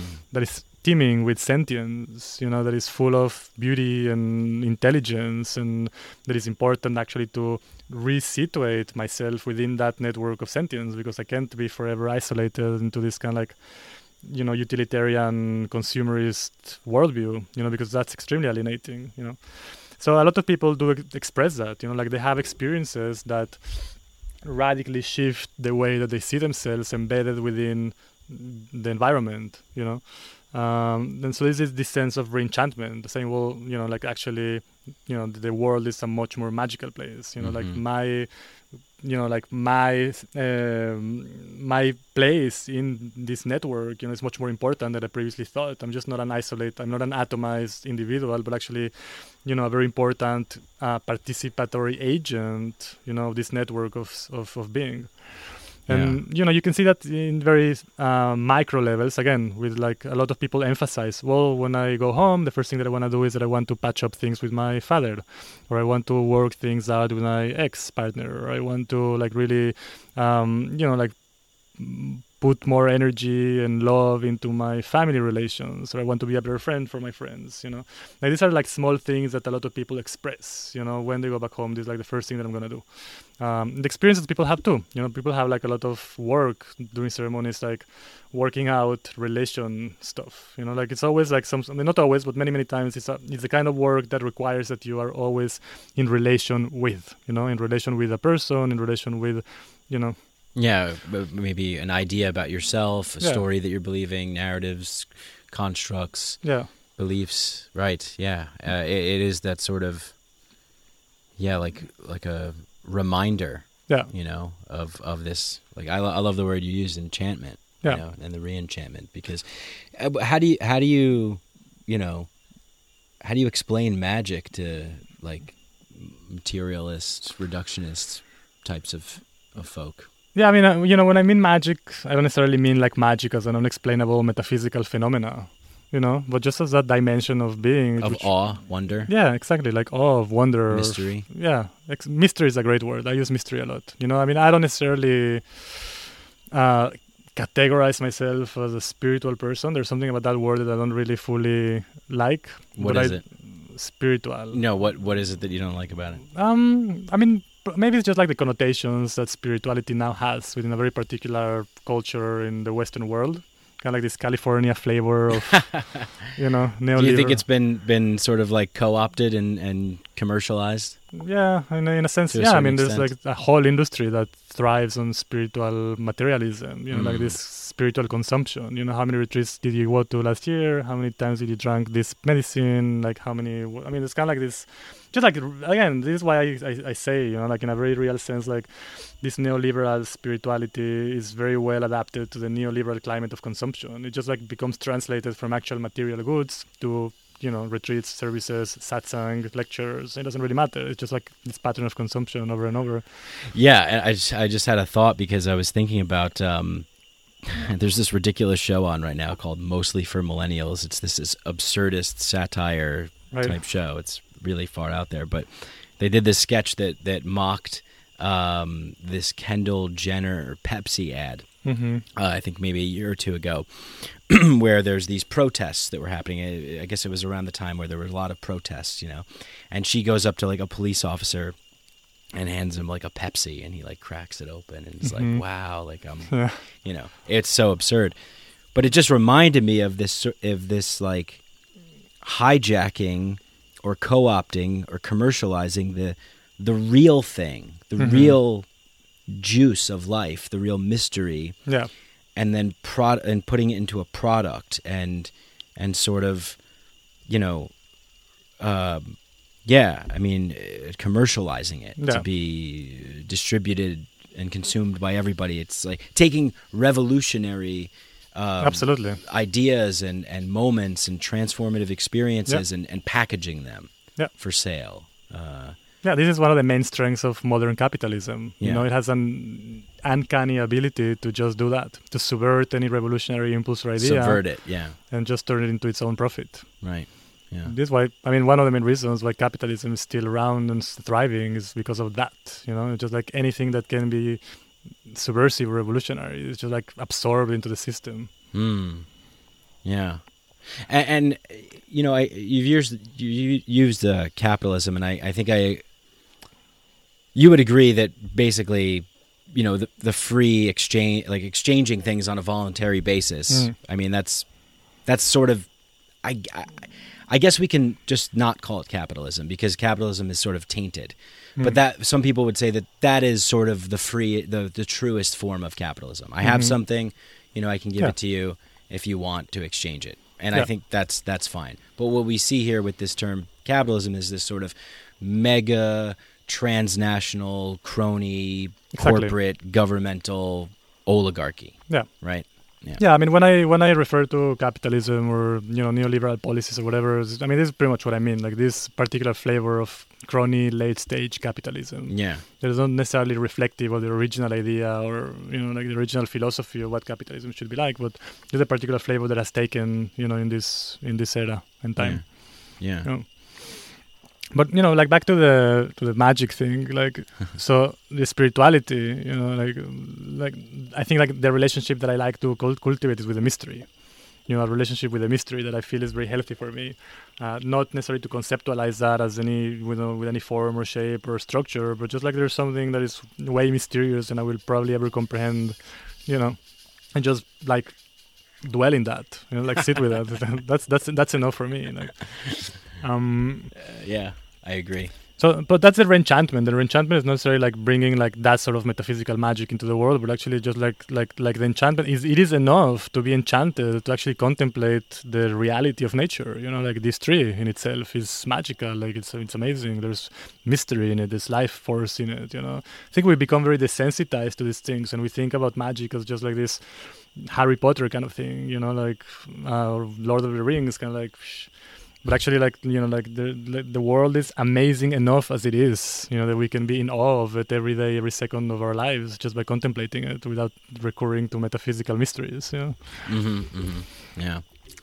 Yeah, no, it, it, I do like to bask in the mystery. yeah And uh, last night after ceremony, just walking home, seeing the moonlight shining through the the tall palm trees and the, the glimmer of making this sort of like almost kaleidoscopic glow coming Hmm. through and looking at that and, and, and just absorbing that and feeling that mystery, feeling the, the wonder and the and being overwhelmed with, with awe and this like you know transcendental liminal state of of, of being and and it's those it's those moments for me that that really I I think make me want to continue on Mhm. to more Absolutely. more to just experience keep expe- getting in touch with that getting in touch with with some kind of larger you know Rubik's cube of paradoxes Yeah. that each have a trap door inside of them that go down a wormhole that Yeah. go into a rainbow colored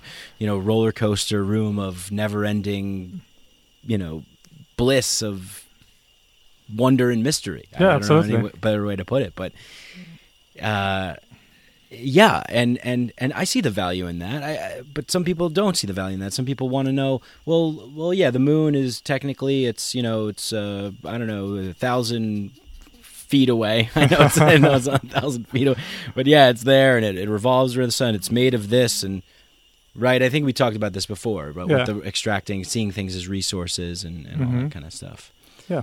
yeah And this is one of the main values of kind of like re-enchanting one's world, you know, like for, for an individual person, but also from a collective perspective. And if you think about it, we were talking before about the meat industry, right? yeah If you're able to see a cow, right, and connect deeply with that cow and see that cow as a sentient, intelligent, communicative being that has its own, you know, agenda, that has its own life force, that is also cow agenda. Yeah.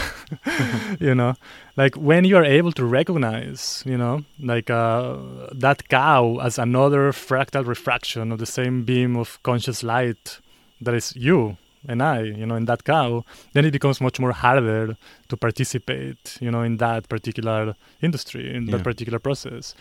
Um, you know like again coming back to the amazon for example indigenous peoples uh, have you know like thrived on hunting for millennia you know they hunt they eat meat they're not they're not vegans you know but hunting is something is an activity that always has been um, kind of embedded in very strict taboos You know, you can't just wake up one morning and go hunt whatever you want to hunt and bring back as much meat as you want. You know, um, you know the same kind of like animistic thing. When you're going hunting, you're just not bringing meat; you're killing people. You know, it's people that you're killing. You need to be very aware, you know, of how those people feel about it. You know you ask for permission you communicate in a sense you say well how many of you can i take you know this evening?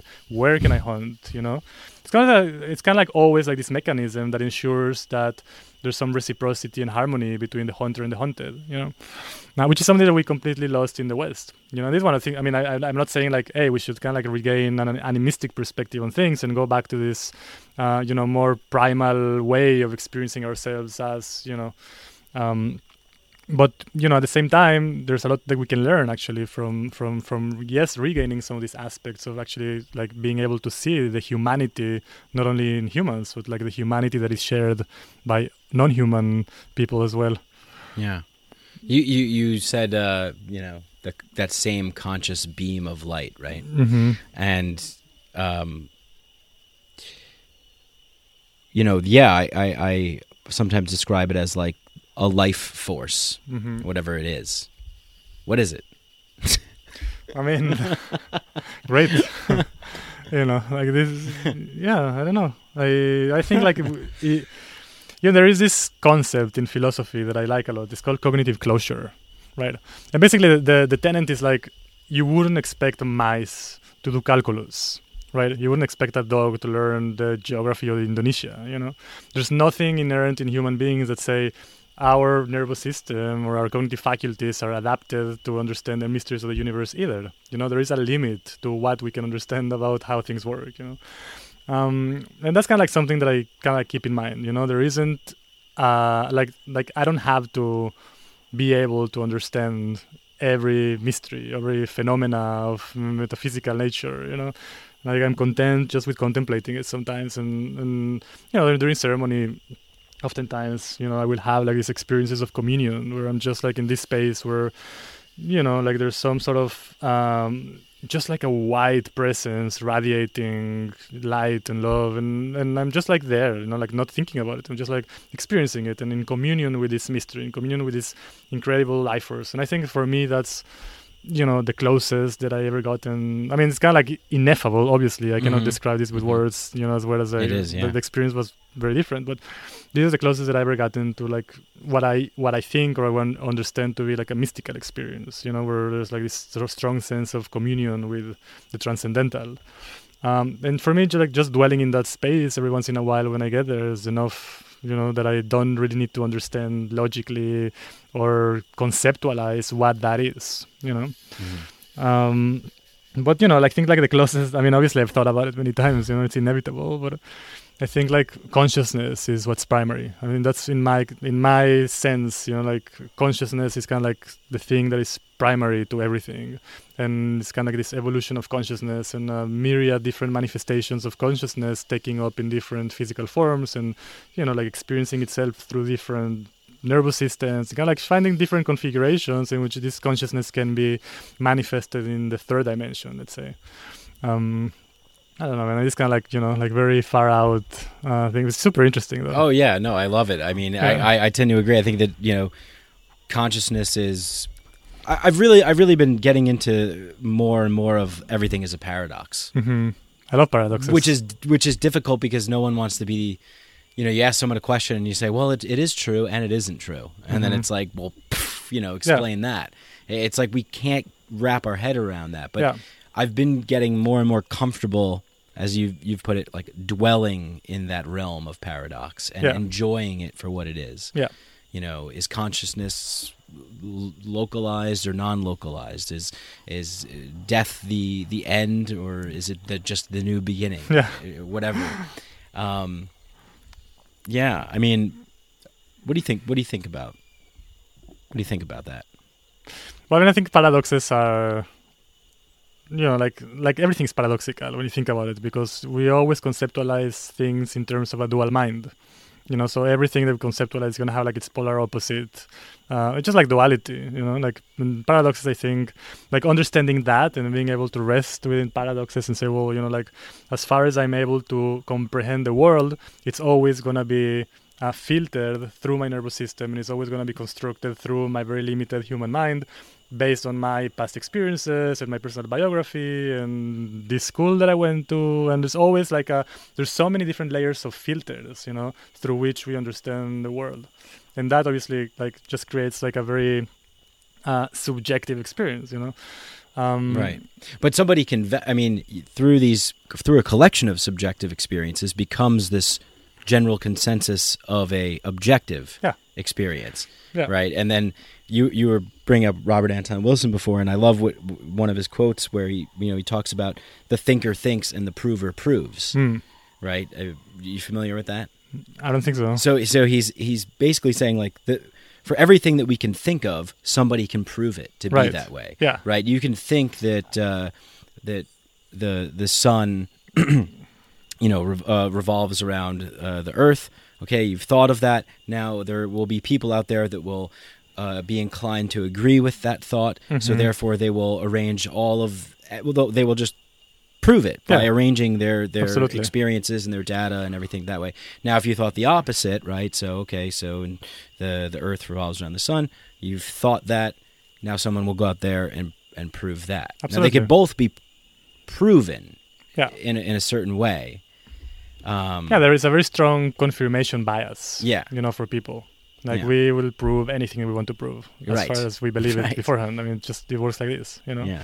like everything can be accommodated to fit a particular narrative Mm. you know and again this is what you mentioned before you know like sometimes people get lost in this idea well everything is perfect as it is you know like everything is already in place you know like you know like we're very we're very good at rationalizing things that happen to us even you know like something horrible happens to a person and then in retrospective you know after he's done some work on it and processed it says oh that was actually an essential part of my life because it taught me this and that and that you know?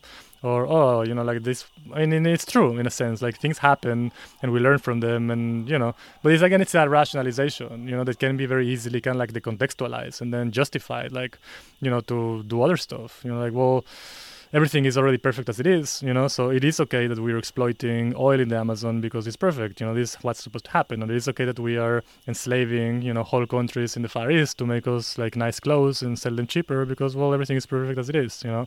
Everything happens for a reason. It's kind of like one of the phrases that I hate the most. Everything probably. happens for a reason, Yeah. right? Yeah. That You was know? meant to happen, or, or something like that.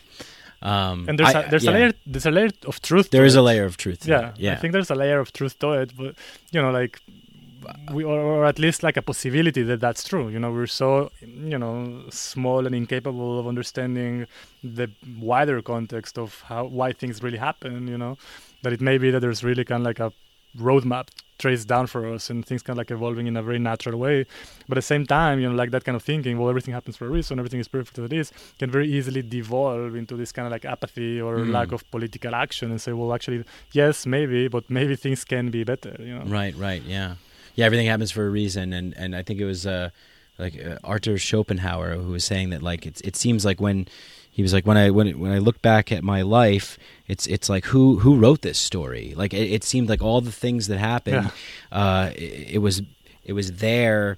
And it, it sort of put all these tragedies or devastations or, or low points in, in the life or, or changes in directions, forks in the road taken, you know, the, the, the path less walked or, Absolutely. or traveled. And then it's like, but at the end, looking back in hindsight, it's like, wow, it, it was it was connected. It happened for a reason or whatever. yeah Um, and maybe it, it, it, you said there's a level of truth to that. I think some level of truth to that is that we are, you know, from this conversation. I mean, it just seems that like we, we're insanely powerful creatures yeah that have the ability to to justify, rationalize, conceptualize whatever we want and and believe it and right and and then we uh, and then we can justify it yeah. you know? Um but uh but i do think that uh that there is some sort of when you say that things are working out in a particular way i do i do think that there is some degree of when you exert your uh, inertia into space and time that you do sort of wind up going down a path where the likelihood of you being exposed to certain things are going to increase because you're you're moving in that direction. Yeah absolutely. Yeah I mean, there, there's this quote. I don't remember the name of the author, but uh, she said, like, the world is not made of atoms. The world is made of stories. you know and i think this kind of like again just back to this theme of story you know like like one of the most important things for a human mind is to always seek coherence and there's nothing that the mind abhors more than cognitive dissonance you know we need to make sense of events in a way that fits the narrative you know? And in that sense i think like there's there's two different things. Like one of what you're saying which is true you know like we do obviously invite into our lives particular experiences or we attract particular people you know because the way that we navigate you know our, our, our lives and we situate ourselves in particular environments or we you know there's many things that we do kind of like have a lot of agency towards what is going to happen. But at the same time I think there's a huge, huge need and a very, you know, collective tendency to weave stories in retrospect. You know, you mm-hmm. can literally like give a person like a random collection of events and things and relationships and whatever, and that person is going to come with a story, you know, about how all of these things led to one another and you know so forth, so forth. Like the power of narrative, the power of story can never be underestimated, and our need to depend, you know, on having a coherent narrative. That's something that's also kind of like you know universal. You ever watch the show Westworld? Yeah, it's a good show. Yeah, I, I think that there's a lot of uh, there's a lot of good good stuff in that show, and and I was thinking about this this like what you were saying before about this myth that that maybe we need to live by, and and maybe you know this separation, isolation, disconnection. It's like we don't have this sort of you know unifying story or or maybe several different unifying stories that we can live by. And I've been thinking about like I've I've just thought like well maybe one of the modern myths that we can live by today is this this uh, Uh, this theme that we say we see play out in several different science fiction movies and things like this, and hmm. Westworld being one of them. Of of the idea that there's robots, and then the robots gain consciousness and become aware. Uh, and, and maybe that's not necessarily something that we need to take literally. I mean, although it could be a possibility. But maybe we could apply it to ourselves. We're living in this very robotic world where our mm-hmm. narratives have been programmed. Mm-hmm. And the myth that we can live by, or the meaning that we can live by to extract out of these stories, is that like we need to wake up Yeah. and, and see what's going on. Yeah, that's a great interpretation. Yeah. I never thought about it that way, but yeah, I mean that's that's a good. Uh, that's, I mean that would be. The, the- I think it's a story that's already being told. You know, like Yeah. over and over, probably since the '60s, if not before. You know, like Yeah. this need for human for humans, you know, all over to wake up. You kind of fluttered a little bit when you said wake well, up. you men- you mentioned in, you mentioned before like uh, Timothy Leary, Yeah. right? And it's like dropping. What was it? yeah, tune in, turn on, drop out. right um you know like this has this this this need to wake up you know in that sense kind of like uh um, is something that nowadays, at least from the psychedelic movement perspective, you, you mentioned it too. Like we're trying to get f- away from it. You know, like, at least in the sense that we're not like wanting. I mean, no, I don't include myself in it in particular, but just as a collective, you know, kind of to stray away from that image that was stamped on psychedelics as countercultural, uh, and kind of like bring that more into the mainstream, kind of like medicalize it a little bit, and like for pro- form protocols and work within the institutionalized channels to really bring this into the forefront of mainstream medical sciences. Yeah. Um, and you know, like some people see that as selling out. Some people see that as an actual, real, you know, valuable way of achieving that. Much more people will actually have access to these substances that might wake them the fuck up. You know, it's kind of like, it's kind of like a, one of the most heated debates now in, in this particular week. It's been like a very heated debate within the psychedelic community. You know.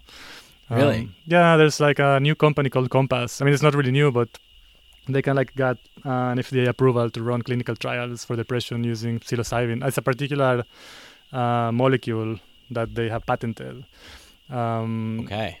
it's, it, it gets much more complex, and I'm not a particular authority in this debate. But the issue is that MAPS are supporting this organization uh, that not only has patented this molecule, but actually has kind of like make it made it exclusive, so that no other uh, research groups can research can do research within that particular. Um, you know, psilocybin com- uh, compound. Interesting. Um, so it's kind of like nowadays this this this debate of medicalization of psychedelics kind of like on the forefront, you know, with like very ardent uh, proponents and you know from both sides, kind of like fighting off. Yeah. Well, I mean, that's how we figure out things, right? I Yeah. mean, we have to, as long as the debates can be open and cordial, I think. Yeah. Um, that's, I guess, how we'll come to a good conclusion as to what Yeah. how things should go. Yeah, I mean, I think I think that uh, originally I had sort of come from this like lineage of like just eat as eat as many mushrooms as you possibly can and overthrow the government, you know. and it's like, okay, um, yeah, maybe because I do I do see. I mean, the the pushback from something like that would be tremendous. Yeah. and and I think we saw that right Yeah. with with the 1960s. I mean, and in a sense, there was no established culture, uh, community of wise old elders to guide the the younger, uh, the youth from who are exploring these new realms of consciousness and having these these amazing experiences. Where do you, where do you put that? Yeah. How do you manage that? And Yeah. For the power structure, they were scared shitless, so they Yeah. had to just crack down on everything. Yeah. And we definitely don't want that to happen again. Exactly. So, learning from the past, Yeah. taking what works, and then integrating it into the future, right? Yeah, absolutely. You know, like, and again, like, it's not to get very messianic about these things. I mean, yes, psychedelics have like a amazing potential to deprogram people. You know, to kind of like override, you know, years of cultural indoctrination that we received throughout, you know, like years of forced education and so on and so forth, and Yeah. media consumption and so on. Um, but you know, I mean, they're not. I mean, it's kind of like a cliche already to say these things, but they're not magic bullets. You know, Right. they're, they're not like magic pills that you take once and you're enlightened or you know woke or whatever. Like these are things that require, Woke as fuck. yeah, you know, they require a constant work. You know, they require a constant awareness. You know, of, well, yeah, I mean, I was shown this when I you know trip balls on mushrooms, but you know, how do I apply this actually in my daily life? You know, it's two very different things. Yeah. Uh, so you know, psychedelics do have a lot of potential, but it's still the responsibility of people to actually know how to navigate these tools in a way that is positive and conducive to change and growth and so on. So, what would be uh, what What do you think going forward? What's your outlook? Uh, what What would you like to see or hope for? Or, you know, just um, you know, in terms of like, you know, where we are now and the and the work that's being done here and the the Mhm. fun that's being had here, and uh, and and you know how that that flows flows forward. In regard to this particular work that we're doing here, or just in general, like where is the planet headed? Yeah, I mean, maybe you could do some kind of a combination of, of both, uh, you know. But I, I guess more focused on, uh, yeah, I mean, the work that we're doing here, uh, and then how that uh, that uh, you know where you see that sort of how you see that progressing and what you see that maybe evolving towards, and Mhm. you know, I guess maybe like the greater sort of psychedelic research front at large in, in terms, yeah. I mean, my ideal scenario, and I, I mean, I come from uh, from the perspective of you know, like I mean, I my training is in psychology and medical anthropology. I worked in psychiatric institutions for a while and kind of became disenchanted with the way that our mental healthcare systems work.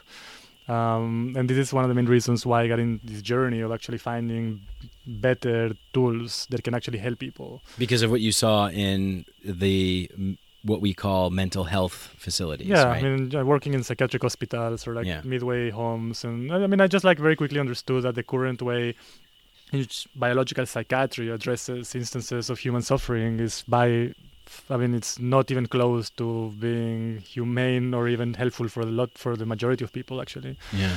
Uh, but I still had like this very strong need to find other ways in which people that are suffering intensely can be helped in a much uh, better way. Um, and if not again, not to kind of cross that line of become messianic, but I do firmly, very strongly believe that at least from the perspective of mental health, psychedelics are a revolutionary tool that can very, very easily uh, catalyze a paradigmatic shift in the way that we address human suffering.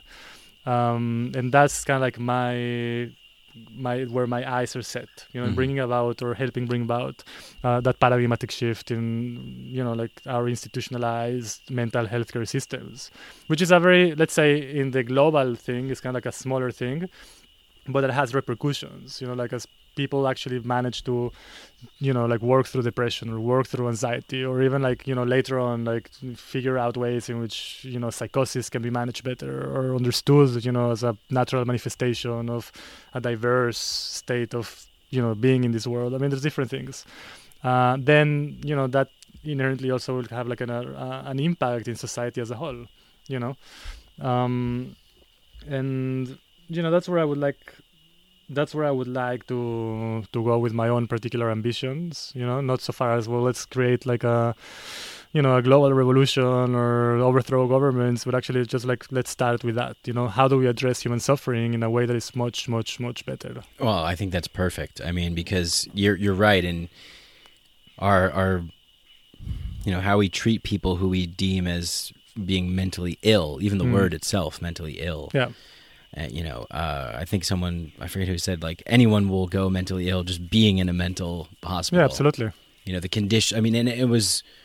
It's the conditions are, are. I mean, you know, wor- working there firsthand. Um, I had this guy on the podcast, Dr. Richard Louis Miller, who uh, we were talking about uh, a book called Anatomy of an Epidemic Mhm. by Robert Whitaker. Yeah, it's a great book. Yeah, and um, just the, the the the practices that were in place. I mean, just even a hundred years ago hmm or fifty years ago. Yeah.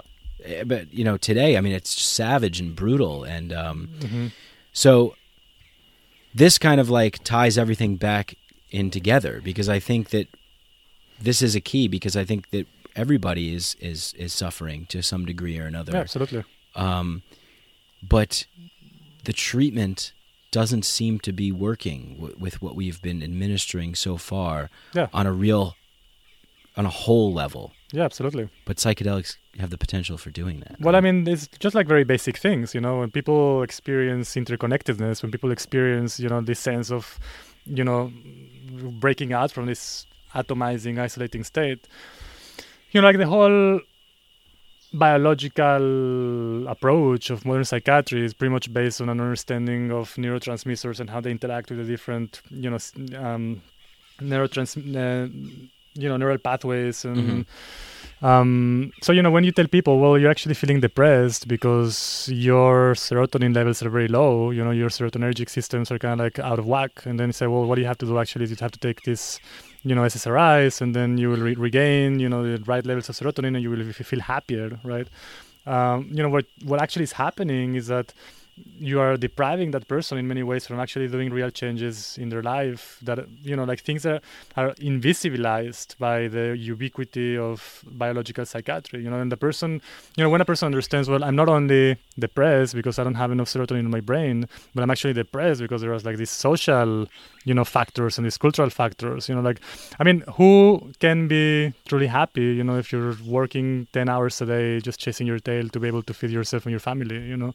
Who's not going to be anxious living in a climate where you're constantly competing against uh, each other and you're kind of like fearing for the future in a daily basis you know whereas job insecurity and whatever you know so there's like huge huge huge impact from society a huge impact from culture in the way that we feel mentally you know and biological psychiatry is very good at kind of like just invisibilizing all of these factors and telling people, you know, individ- individualizing disease and saying, well, no, you're depressed because your brain is not working properly. You're anxious because, you know. Um, so, Yeah.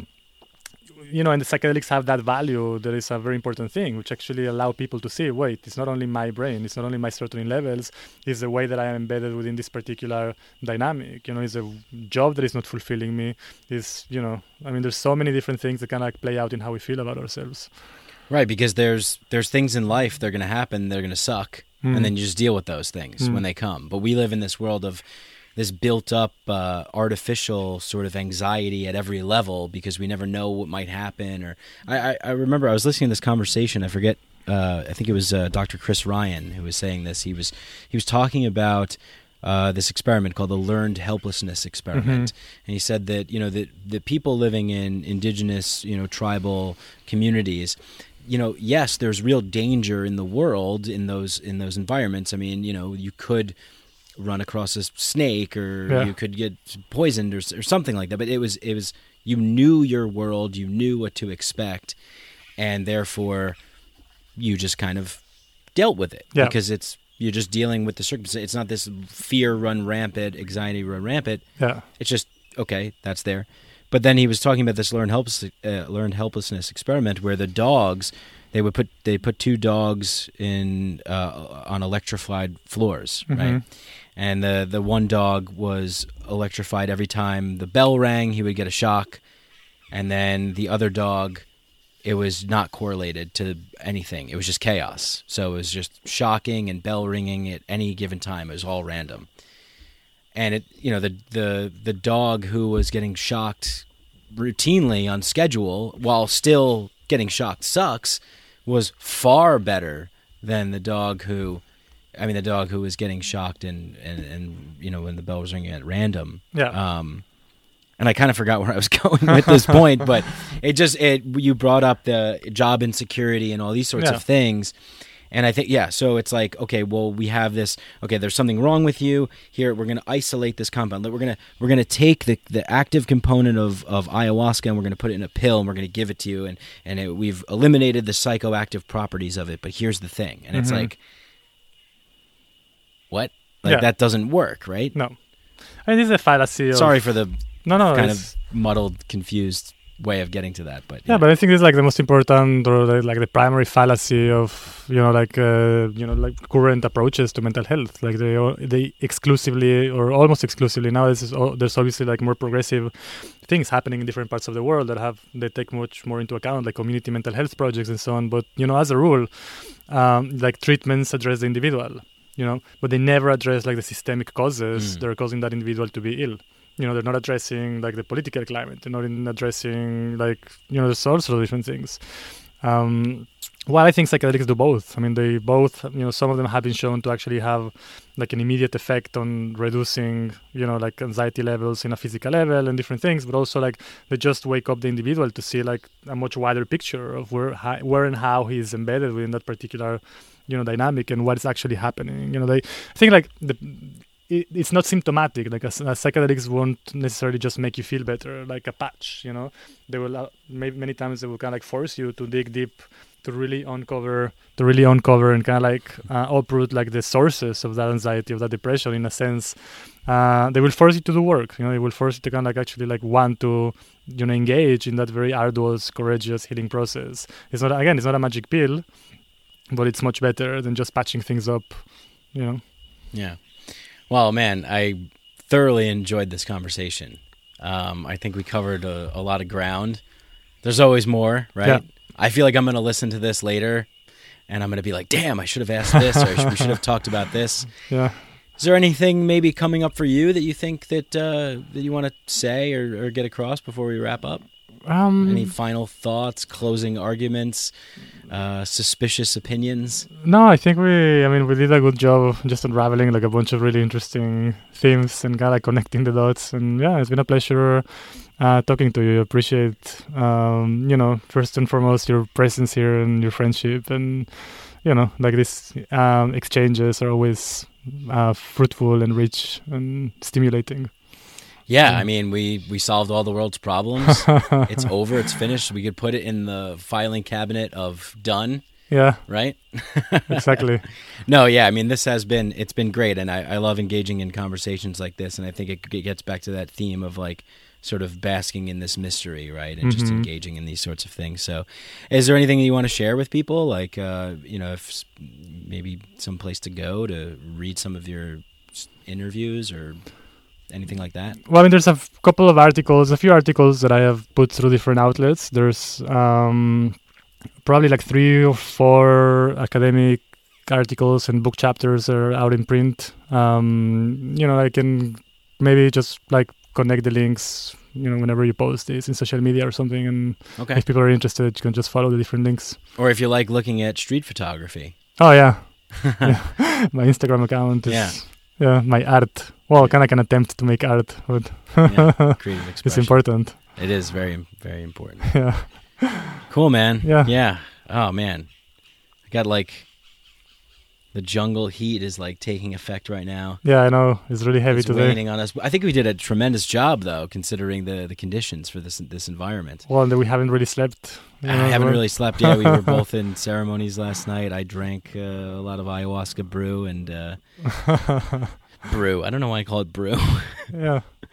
But thank you everyone for listening. Uh, I love each and every single one of you uh, tremendously, and I love you too, Adam. Yeah, And, likewise.